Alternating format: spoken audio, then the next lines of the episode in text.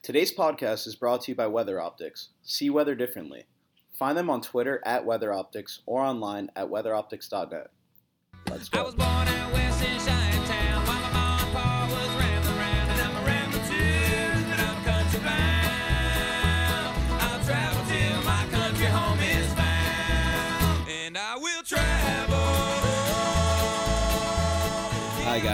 Back to A Man in a Van. This is episode three. I'm your host, Josh Brooker, and I am currently in Seattle. Um, I had an unbelievable weekend driving up from Portland to uh, the San Juan Islands. I was lucky enough to stay on Lummi Island with a man named Riley Starks. Um, that episode's coming next week. I had an incredible time there. We fished, we farmed, we sat on the beach, drank some wine. And then the very next day, I was able to sit down with Alana McGee, who is a truffle hunter, who is arguably the first woman, first person in the Pacific Northwest to discover truffles. And now she has a great company where she trains dogs to go and find them. So we had a really nice uh, morning searching for truffle and talking about the industry in general. Um, our interview today is a man named Jim Cupples, who lives in Eugene, Oregon the Eugene Springfield area, I should say. And what he does is really interesting. He does data analytics for farms, and his background is actually political, but um, he decided to shift over to farming data. And what he's doing is really important for the future of how we grow and how we source our food. So I really hope you guys enjoy this. Without further ado, here's Jim.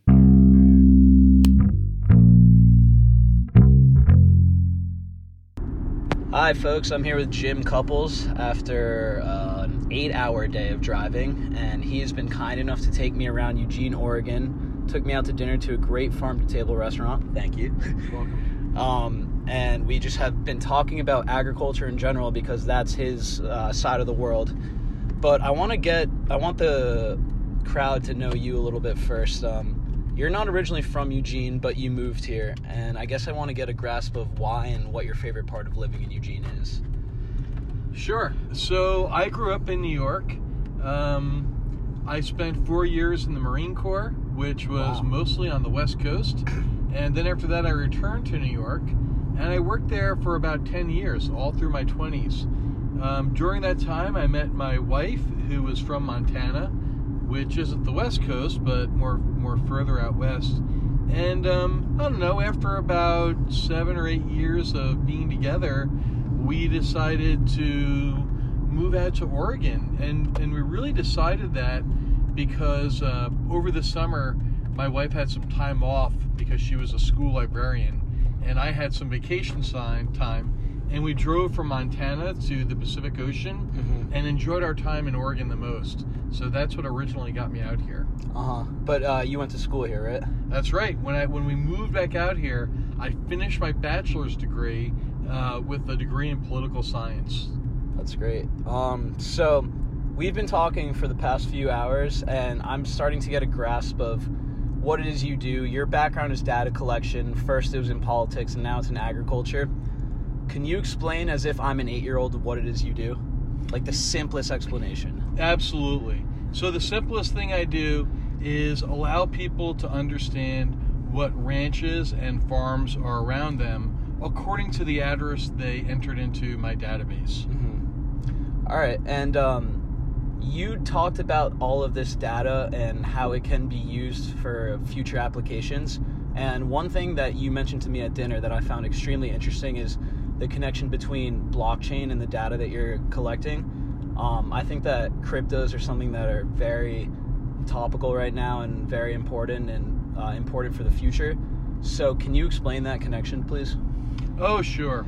So, uh, blockchain technology, what that really enables, when you have uh, an entity that's on blockchain, what that enables is the flow of money to that entity so that all of a sudden you can do contract payments that are triggered, say, by the, um, well, say you have some sensors out in a cornfield, and we have an agreement that if that corn is over two feet high by June 1st, that you are going to buy every darn acre that I have. Well, if we have, um, if I have my farm on blockchain and the sensors are there, well, there's no reason reason for us to interact. Every time people interact, they try to take a cut out of whatever transaction. So really, what this preserves when we're using things like blockchain is for the farmer and whoever that is that's buying it to have more of a pure transaction with less middlemen kind of sticking themselves in between Yeah. there's that application for blockchain, and that's really good for some farms. But the other thing that we're most excited of in the people that I work with, farms and ranches and blockchain, is blockchain's ability to centralize records and make it easier for retrieval. So even if you're never going to um, use blockchain to say trace back something according to the specific lot that it was picked at or anything else, blockchain has a use for small to medium sized farms as simply being this digital space where they can enter information and that it can't be changed and that can be available for third parties to check. So that if I say I have used no pesticide um, since June 28th, I can have that information entered, verified by a third party, and then other buyers of my crops uh, can check that and trust that it's true. Yeah, and clearly there's applications for big business, but what gets me excited about what you're doing is that it gives an opportunity for those who might not have previously been able to to access this information. And so with this growing climate of people wanting to know where their food is coming from, you're providing a platform for them, and I think that's pretty special. Oh, thanks. That that's the goal. The goal is to allow us all to understand what those local farms and ranches are because as we all might suspect, if we do not support them financially, they go away. Mm-hmm. And I simply value having green spaces around where we live in Eugene and Springfield, Oregon for a whole bunch of reasons. Uh, for one, it's the the quality of food that you get when it's when it's picked close to when it was harvested. Right now, the way we have our food distribution system, you will find an orange in December, and no one bats an eye and thinks about how far that orange traveled, and that could be in Alaska or wherever else. Well, the reality of it is is that we've become way too reliant on these cross-country systems and it's been a race to the bottom for farmers and who can produce the most food the most inexpensively that ships well. What we should really be concerned about is what's the best food for us to eat nutritionally? What do we get the most of um, taste wise? And we should also value our local communities. And if you don't want to be just surrounded by cement and you enjoy being surrounded by farmland for the ecosystem benefits, for hiking, um, for the ability that that uh, we've got a, a changing climate, and by having green spaces, it actually allows your your spot to to cool down. Yeah. So if you value value those things, you have to support them with dollars. Uh-huh. You mentioned something interesting, uh, kind of on that topic about how your data can be used to um, predict the future climatic conditions of a certain area of land, and that allows farmers or people like wine producers to plan accordingly. Um, do you think you can explain that to my audience a little bit better than I just did? Sh- sure. Well, let me make one distinction is that we do not do much in the prediction category for where the climate will move. Uh-huh. To tell you the truth, you can find your um, every state has a um, has a, a weather bureau that will do predictions, and they'll generally just do about two or three months ahead. But the reality that we've all seen is that what we grow and where we grow it has been shifting and it's probably going to continue to shift along with warmer weather, naturally moving more north in the northern hemisphere and more south away from the equator in the southern hemisphere.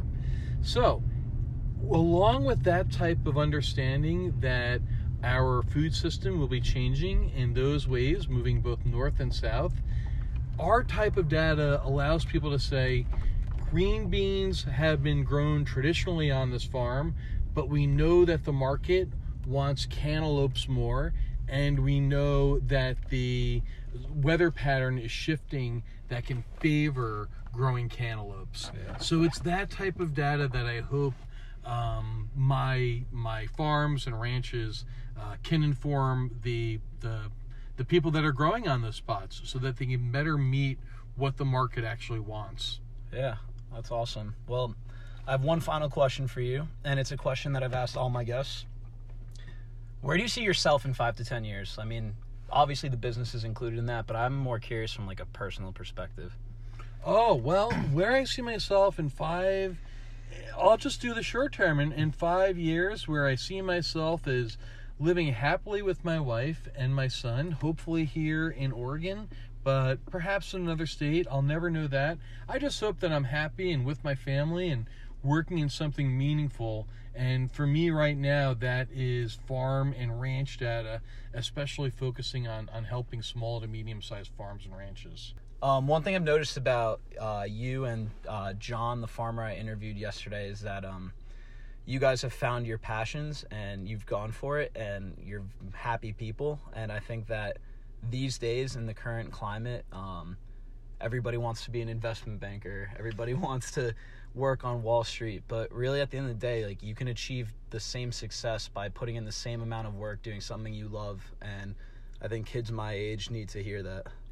Hey, uh, you know, it took me a long time to realize that too. There, I, I and we had talked earlier, and I lived in New York for a long time and and made a little bit more money. But to tell you the truth, I can't think that I was living any any happier, making more money then. There comes a point where after you cover kind of like basic meals, insurance, um, you know, the roof and your car, you're just it, it doesn't matter. So uh, I appreciate that you recognize that within me. And um, I'm 45, so it, took me some years to find some of that happiness. Yeah.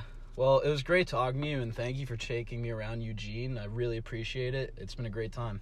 Oh, my, my pleasure, Josh. But I have to say one thing. Yeah. I've also taken you a lot around Springfield, Oh, which is the it's the smaller town right next to Eugene, Uh-huh. and we're both the wonderful community. But I, I got to give props to where they're deserved. Yeah, that's that's a good point. Shout out Springfield. Shout out Eugene as well. Yep. Thanks, man. Thanks, dude. All right, guys, that was Jim Cupples. Thank you again, Jim. You can check out his website at allthefarms.com and see what he's got going on. It's pretty cool. Moving forward, it is time to head east. I have my dad here for about a week, and we are going to Spokane tonight, and then we're off to Montana. So look out for new episodes every Monday and Friday. Uh, we're going to keep these going. I have a couple interviews loaded up in the chamber that are really awesome. And also for next week, I would like to incorporate a questions segment or for Friday's episode. So I will be posting on Instagram. Look for that for some questions to answer on the podcast. And uh, I'm looking forward to keeping sharing this uh, trip with you guys.